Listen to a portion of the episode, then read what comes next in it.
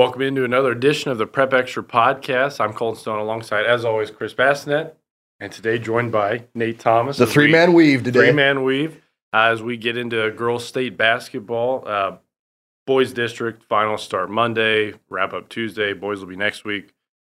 Not a whole lot to get into because by the time we talk about it, we'll be wrong. So, uh, focus on the girls this week. Uh, Jam packed week at Pinnacle Bank Arena as well as the Devaney Sports Center. And, you know, Class A, we've got our fair share of, of LPS flavor. Uh, we've got some areas you go down uh, B and C1. Uh, gets a little murkier as we go uh, a little deeper down, but uh, Class A is where a lot of the focus is going to be. We've got three Lincoln schools, um, and they're all, you know, Lincoln High is probably the one that we expected the most to be there, yeah. showed the most uh, throughout the season, uh, best seed out of the three. Um, so I guess to start, whoever wants to start, uh, what does Lincoln High have to do to to get to that final? Likely uh, against Millard South.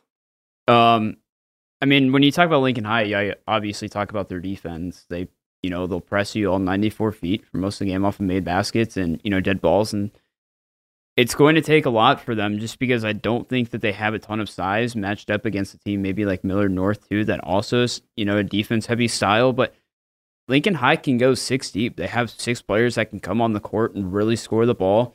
Um, you know, everybody creates individually. Um, I think they're a team that's definitely made to play in the state tournament this year, but I mean, obviously, getting to the final, it looks like the most likely scenario um, for them just because of how good Millard South has been this season you talk about Lincoln High and they kind of broke the broke through last year, getting to state, winning a game. Hadn't done that in in years and years and years, and you have to think that's really going to help them this year. Because I I was at that Lincoln High game last year, that semifinal game, and it was a the atmosphere was unbelievable. You know, it was loud, it was packed, and that that can make it tough if you if you haven't been in that position, whether you're a favorite or not. And now you've been there.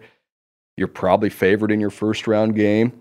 You, you look at you don't want to look ahead too much, but you look at that second round game, potentially facing Millard North, or you're facing another city school. That's going to be a, a wild atmosphere, and that's something that shouldn't bother Lincoln High. So, the the physical part of it, we know they're physically talented enough to do it, but I think what's going to help Lincoln High is they they've been there and they they understand how how that stage works. Yeah, and they've been on this mission. It seemed like for the past month and a half, they had you know two games since the HAC tournament that have been decided by single digits or less. Like they've been blowing everybody out and they're just being getting themselves ready to play in the state tournament atmosphere that is March and this week. That's that's the thing too. That's I think that's kind of the sign of a really good team. That's kind of an obvious thing to say. Well, they blow everybody out, but when you beat teams the way Lincoln High beats teams, you know that that shows I think how dominant you are against your peers, and and that's that can be true you know, of, of a lot of classes, but it's maybe different than a C1 school beating a D2 school. You know, Lincoln High is doing this against Class A competition, high level competition. And th- there's good in that because it shows that you can be dominant. There's a little bad that you haven't maybe been pushed for a little while. And if it gets tight in state, we've all seen that too, right? Where, where it can be tough. But I think that's one of the things I really like about this team is that – they're 20 they're 23 and 1 yes they're the 3 CDS, but the way they've played like you said since the HAC tournament has just been really impressive. Yeah look at the flip side of that game. Uh, you've got Millard North against North Stars. You mentioned you know Lincoln High would maybe have to go up against Millard North. What does North Star have to do to be you know frisky against Millard North who's also been pretty dominant all year I guess one of those things is they ha- they need their scoring depth to really show. They have three players that are scoring in double figures so far this season, and they're going to need every bit that they can get against a really stingy Millard North defense. And Millard North, while they haven't been there in a few seasons, they've got that pedigree, pedigree of winning state tournaments. Um, most recently, did it in 2019. Like they've been there.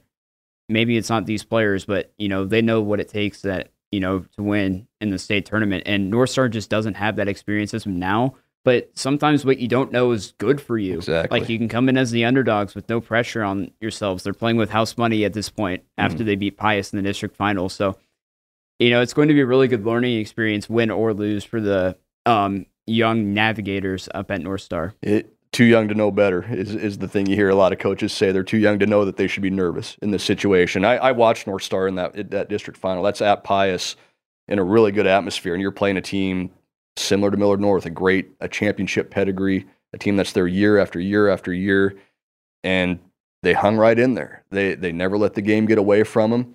They, it looked like they had it won at the end of regulation. Pius pulls off a miracle to tie it, and it would have been real easy for North Star to fold in that situation. Starting three freshmen, starting a sophomore, not bringing a whole lot of people off the bench. You know that that's the crew they stuck with, and they're down four in overtime. And you go, okay, well this was kind of fun, but and then they turn around.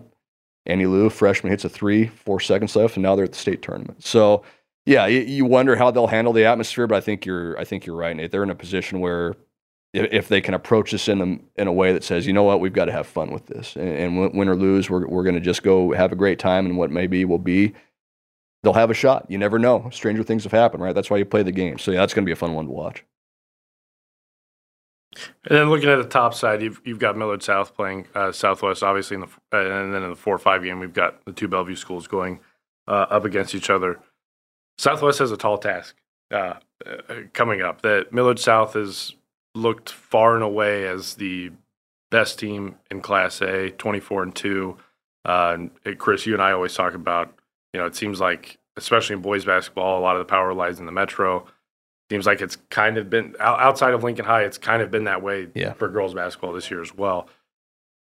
Can, is there some way Southwest can can disrupt Millard South and and they're going to win this game? How how can they do that? Well, it's a lot different than when they played two three weeks ago when Millard South won by thirty. Kennedy Williams is back from Lincoln Southwest, and I think we saw the impact that she has on that Silverhawk team when she played in the district final. Led the team in scoring, led the game in scoring with seventeen like she's a really good player and she changes the trajectory of Southwest by a mile. You talk about another young team that, you know, they have two seniors that play. They kind of carry that group um, throughout most of the season, but having Kennedy Williams back just changes a lot of things for them. They have a second ball handler. They have a lead guard that can step up and defend Millard South. Um, you know, any of the three um, Division One players for the Patriots. It's going to be a really interesting game just to see if it's any different from what happened two and a half, three weeks ago. But it's it'll be a fun one either it's, way. Let's not forget Lincoln Southwest beat Millard South last year in the state tournament when nobody thought they were going to do it. And I think you look at this game, if you're Lincoln Southwest and you're telling you're telling your players, look, all the pressure in the world's on Millard South. They've got an unbelievable record the last three, four years. You know, twenty what twenty losses in the last four years, five years, zero state titles. This is kind of it for them, for this group anyway. If if they're going to do it, it has to be this year. And now all of a sudden, you look across the bracket, and it's the team that beat you last year, who's got their best player back, essentially playing a home game on the same court where they beat you last year. That's tough for Millard South. And I'm not saying Millard South, I'm not saying Lincoln Southwest is going to come out and win this game, but they've done it once. You have to think their their confidence is really, really high right now, especially like you said, getting Kennedy Williams back. So I don't know if it's maybe the foregone conclusion a lot of people think it might be. And, and like you said, it, getting Kennedy Williams back that just changes the whole the whole trigonometry of everything, right? It it it it, it doesn't make this game a toss up, but it makes it a lot closer than it might have been, you know, a week or two ago. Yep. And one of the things Tim Barrett uh, told me after they won their district semifinal was they didn't have to beat Bellevue West 10 times. They just had to beat them once. Exactly. And they know that they're the underdogs every game that they played through here on out in the postseason. And when you have two seniors and a junior that have been there before, and you tell them you don't have anything to lose, yeah. it's it's a battle for them. Like they're yeah. going to come out and they're going to compete. Yeah. It's it's a deal too. Let's not forget Lincoln Southwest darn near won the state title last year. Lost a close game to a really good Fremont team. They, and like you said, they've been there. They've been under the lights. So I think that might be the the most fun game of the day uh, on that first day. Moving on to Class B, uh, I, I, think the biggest storyline here is going to be how do we avoid Elkhorn North versus Omaha Skutt. Uh, you've got Waverly taking on Skutt in the two versus seven, Norris taking on Elkhorn North in the one versus eight. Uh, it, it, seems like that we're just on that collision course. It just seems like it's going to be Elkhorn North, Omaha Skutt. How is it not Elkhorn North, Omaha Skutt? well, it's kind of hard to find a reason why it wouldn't be those two, just because those two have just ran through everybody in Class B. Like a game for them hasn't been close. If you look at Elkhorn North, their one loss was to Omaha Skutt the first game of the season. Omaha Skutt hasn't lost to a Nebraska opponent yet this season. Like those two have just been running through everybody, and it just seems like there's nothing that's going to get in their way unless it's just some catastrophic circumstances where you know a team gets hot from three in a second half or something like that. I think it's. I think the one thing that can maybe throw a wrench into this is is how good is Sidney, and it's it kind of becomes a tired thing every year. But you don't from this part of the state, we don't see those teams in the Panhandle a whole lot. And you're talking about a team that's 24 and two has has kind of done what we talked about with Lincoln High. They kind of blow everybody out. So they do what you want them to do. What's the level of competition? Like, you know, they haven't seen a Skutt, They haven't seen an Elkhorn North. They're going to be under the bright lights. They're going to play a Beatrice team that's 17 and four and is 40 miles down the road and, and has has again some pedigree uh, in the postseason. So I, I, I kind of agree with you guys. It's it's tough to see this going any other direction than a than a state volleyball rematch where it was Skutt and Elkhorn North who played just an, an epic state final in Class B in volleyball. I don't think a lot of people would be too mad if that happened again in basketball. That's that's two great teams full of great players, and and right now, like you said, barring something really unforeseen, it looks like those two in the finals. Yeah, those two have the three best players in the class: Molly Ladwig, um, Peyton McCabe, and Britt Prince. And those are three of the best players in the state, regardless of class two. Yeah. Like, it's going to be an absolutely electric final if it happens, considering how close that first game was when they played night one of the season. That was an absolutely crazy game, too. If that happens again, it's going to be fun. Yeah. But you have to still look down the line and say, like, well, what if a York comes out and shoots well and they play mm-hmm. good defense? What happens if Scotts Bluff comes out and plays up to the potential that um you know that they have. Yeah. Or a Norris comes out and knocks down shots. Waverly is even a tough test too. Like none of these schools are really pushovers, but it just seems like Elkhorn North and Skutt are just better than you know the six teams in the field. Yeah, and and looking of course, you said you look at records. Seems like some of these would be more even matchups than they might be, but we don't get to see every game. We yeah. don't get to travel everywhere. What what is like you said, what does Scotts Bluff have uh, to offer? What you know, depending on how they play against York, does that give them some kind of confidence against Elkhorn North? Mm-hmm. If North comes out inspired, if you knock down enough threes, you can take a big enough lead and, and hopefully you know coast to a win. But it it seems like again we're that one more so than Class A feels like we're more on a collision course for those two teams. But any any given night, it, it's it is still a, a toss up as, as you go down all those games. It's the oldest cliche in the book. You got to play the games, right? That's you, right. You don't play them on paper, and and what it looks like on paper may not happen, but it looks like what's on paper might actually yeah, might yeah. actually happen here. And that, that's the same exact thing we said with volleyball was, you know, these two feel like they're the best teams, and it ended up happening. It just kind of feels like these are the two best teams that it's going to happen again. Yeah. So. Looking at C1, just one Lincoln school. Uh, we've got Lincoln Christian playing Bridgeport in the two versus seven. Bridgeport 24 0. Christian, not a pushover, 22 and 3. Uh, that'll be an interesting matchup. What does Christian uh, have to do to get past a, a, a, potent Bridgeport team? Well, the one thing that they need to do is somehow find a way to, I guess, match up against Bridgeport size. You talk about the Loomis Girdle girls, like they're tall. and they're taller than everybody else in that class. It feels like, and they can handle the ball too. Yeah, that, that. yep. Um, Kennedy Ailes is Lincoln Christian's big, best player. She's their tallest player at you know six foot, six foot one. She kind of not a super physical player, and it's going to be a really tough battle for her um, to try and guard those two. And Lincoln Christian just isn't a very tall or physical team in general. So I'm interested to see how physical they can come out if they play very inspired. You know, they're coming out with the first year coach, Scott Klein, and they're coming with you know, players that have not played in the state tournament before, let alone even a district final. Yeah. They had one player in their roster that had played in the district final before um, last week. So it's it's going to be very interesting to see if Lincoln Christian can kind of play the role of Cinderella. But Bridgeport just feels like they're going to be right there in the final again. It's just who is he going to be up against? Again, a team that made the state final last year in Bridgeport, lost a close game, um, returned a whole lot of that roster, including, like you said, two of the best players in the class. So probably favored there. Outside of that, you kind of look at the rest of this bracket. I think it's really interesting. North Bend Central, who's obviously been there a bunch the last few years, one loss on the season. Wahoo and Malcolm playing for what feels like about the 17th time this year in the first round. That's two quality teams.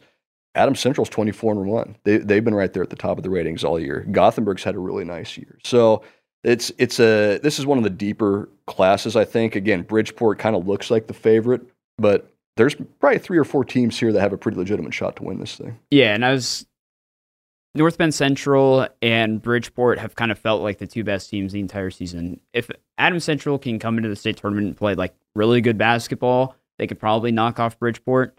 But we feel kind of on that collision course again, just like Class B for North Bend Central and Bridgeport.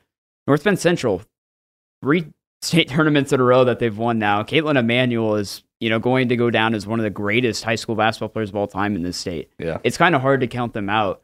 They're, you know, their first loss came or I guess their only loss came first night of the season against Bishop Neumann. Mhm. And granted, Bishop Neumann's like not a very good team, but a lot has changed over the course of three months since then. And you talk about the East Husker Conference, that's one of the toughest conferences in um, girls sports in the state, no Yeah. matter what sport it is. And they ran through that conference tournament. Yeah. None of those games were within 20. Yeah. So I, it, it probably feels like those two. Like I said, Adams Central is kind of right there. Um, just because they have the size and physicality that can probably match a lot of teams um, in C1 or outmatch. Um, but you know, it's it's C1's deep and it's going to be really fun. Yeah.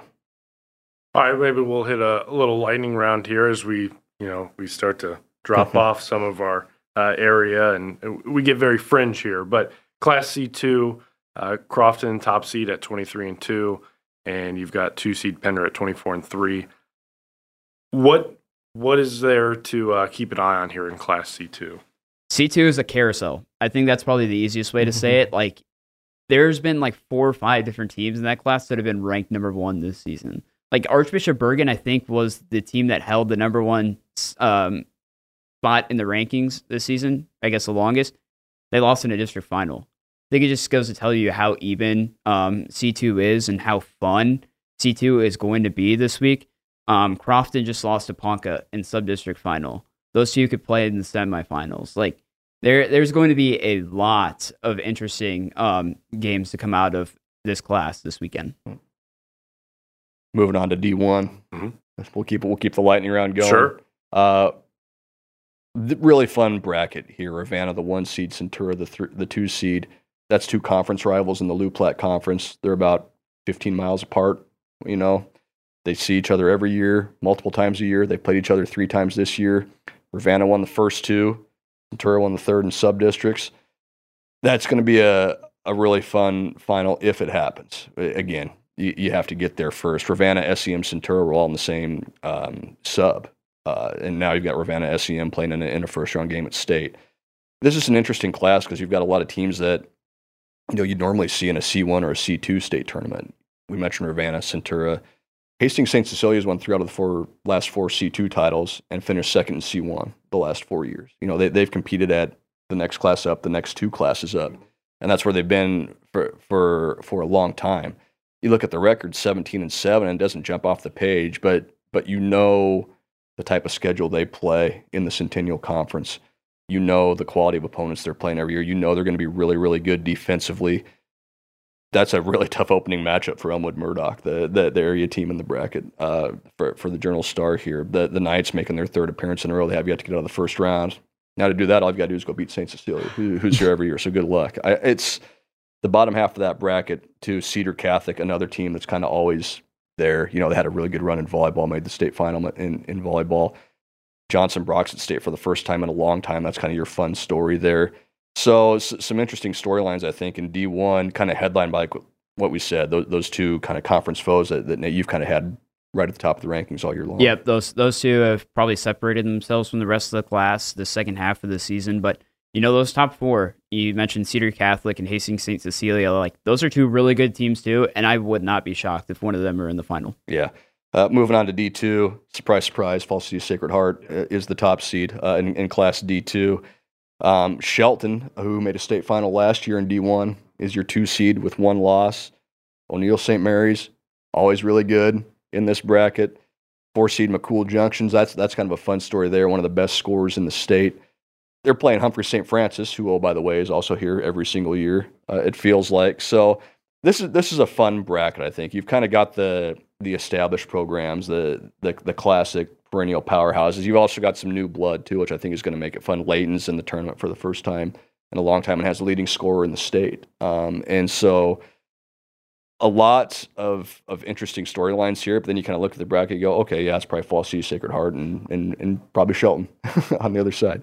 Yep, and it's been Falls City, Sacred Heart, and Humphrey St. Francis the past two years in the final, and we may get that the semifinal, which is you know really fun just because of the you know rivalry that those two have in Yeah. you know basketball and volleyball. So I think D two will be interesting. Um, like it's been Shelton and Falls City, Sacred Heart the entire season at one and two. So yeah, if that happens in the final, that's going to be a good one. Yeah, Yeah, and and you look at again, I one of the teams I didn't mention. Why not? You, you look at their state record. You know, the last decade or so, fifteen years, really, really good. And Wilcox Hildreth is a first timer here. Wel- welcome to the state tournament. Wilcox Hildreth. Like four of the best programs in the class for the last several years. So, yeah, it's it's a deal where we we talked about the left side.